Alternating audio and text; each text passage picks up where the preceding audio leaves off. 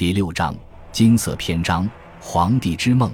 弗兰茨约瑟夫的统治还是成功的，尽管放在梦中画卷里难免过于单调乏味。正因如此，在最后一幕，鲁道夫向弗兰茨约瑟夫致意，以此掩盖充满戏剧冲突的十九世纪。而爱神在戏剧结束时赶紧上场，引导观众的注意力转向他们的君主。当然，在场的所有观众都知道。帝国复杂的制度安排是各方势力妥协折中的结果。古老民族拥有地方议会，新兴民族则在帝国议会拥有投票权。古老民族选派官员进入弗兰茨约瑟夫的内阁，新兴民族则选举议员制定进步的法律。古老民族拥有亲近皇帝的席位，新兴民族拥有培育后代的学校。无可避免的，每次妥协都在解决危机。但每次妥协都在制造新的危机，而危机必须在君主国的法律和政治框架内处理。现实并不完美，但还可以接受。民族主义者感到高兴，因为他们取得了阶段性的成功。皇帝陛下也感到高兴，因为他享有数十年的权威。这格局已延续很久，也许还能延续更久。斯特凡大公在包厢里鼓起掌来，尽管他心里仍怀隐忧。他深知爱神意味着民族妥协，意味着两边讨好，但他也意识到民族妥协的年代即将结束。他知道所谓的哈布斯堡舞台，各民族能够展示旗帜、发起诉求、解决争议的舞台，有着暗无天日的后台入口。在哈布斯堡王朝的领土内，民族妥协有理有效，但这无法阻止来自这个君主国疆界范围外的民族挑战。来自北部和西部边境的民族主义威胁，已把哈布斯堡王朝赶出德意志和意大利。其他威胁将会来自东部和南部边境。德国和意大利的统一大功告成，但另外两个民族还在等待时机：波兰和南部斯拉夫。斯特凡在巴尔干地区有产业，他最为担心的是哈布斯堡王朝的南部邻国塞尔维亚。这个国家由憎恨哈布斯堡家族的王朝实行统治，而且对哈布斯堡王朝的领土虎视眈眈。夹在哈布斯堡君主国与塞尔维亚之间的是具有争议的省份波斯尼亚和黑塞哥维那。哈布斯堡王朝刚刚在数周之前，即1908年10月，吞并了这两个省份。此时，1908年12月，新闻报纸上充斥着开战的谣言。当天晚上来到宫廷剧院的还包括哈布斯堡君主国的总参谋长，他想要对塞尔维亚发动预防性的战争。皇帝之梦的落幕掌声尚未停息，弗兰茨约瑟夫就收到了坏消息。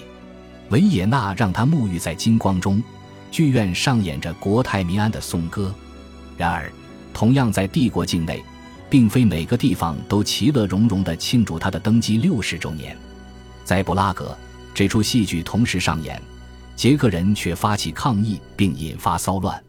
哈布斯堡王朝的黑金双色旗原本隆重地悬挂在现场，却被人们撕碎并践踏，有些旗帜甚至被焚烧，如同在塞尔维亚那样。确实如此，部分捷克人已决定把塞尔维亚人的事业当成他们自己的事业。人们抗议奥匈帝国吞并波斯尼亚和黑塞哥维那。人们高呼“塞尔维亚万岁”。弗兰茨约瑟夫来不及过多考虑，布拉格已宣布戒严。在维也纳，在宫廷剧院，大幕重新升起，第二场演出开始了。这是一出芭蕾舞剧，来自故乡，身穿民族服装的歌舞演员纷纷登台亮相，表达各民族对皇帝陛下的爱。芭蕾舞剧结束时。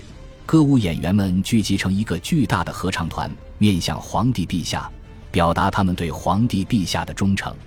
斯特凡在包厢里看着这一幕，他看到君主国的十几个民族穿着十几种民族服装。他当时佩戴着金羊毛骑士团的领饰，这是哈布斯堡王子的标志。但他知道这身打扮是会改变的，他自己宁愿那是某种不可预知的改变。在加里西亚。在他自己的城堡，他更喜欢临时起意的化妆舞会。他就像个爱开玩笑的弄臣，总是打扮成小丑的样子。斯特凡能够理解何谓皇帝之梦。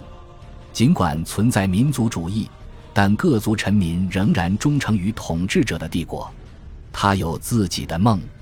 民族主义是无可避免的，民族统一是无可避免的，但这并不意味着削弱哈布斯堡王朝。德国和意大利让民族主义的矛头指向哈布斯堡王朝，但波兰和南部斯拉夫地区尚未如此。这些民族问题于1815年被维也纳会议所遏制，也在梦中画卷里被遏制。只有通过子弹和刺刀在现实当中上演。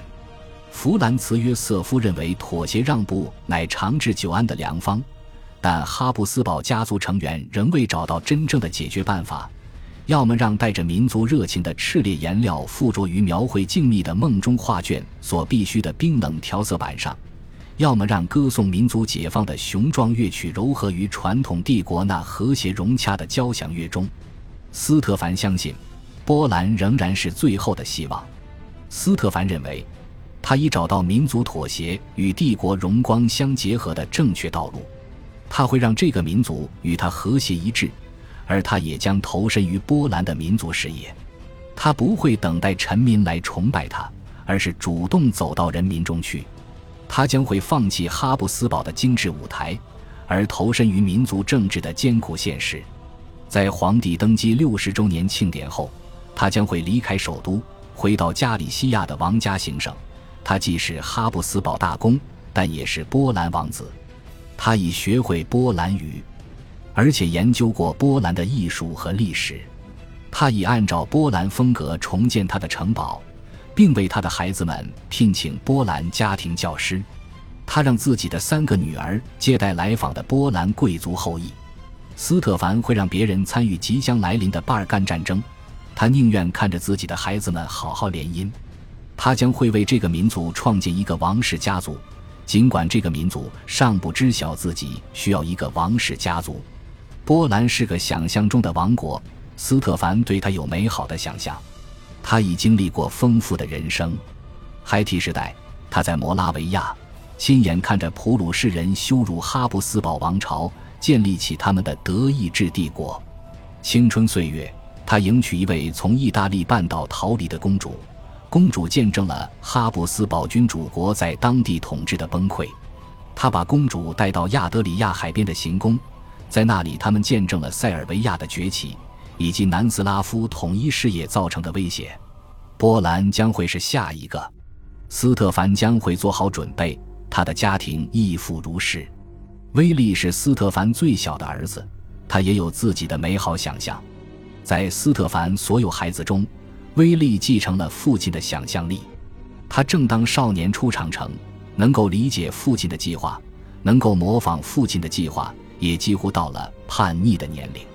这次叛逆将会以加里西亚为开始，以哈布斯堡军主国极北之第一座冰冷城堡为起点。他决定投身于父亲忽略的民族——乌克兰人。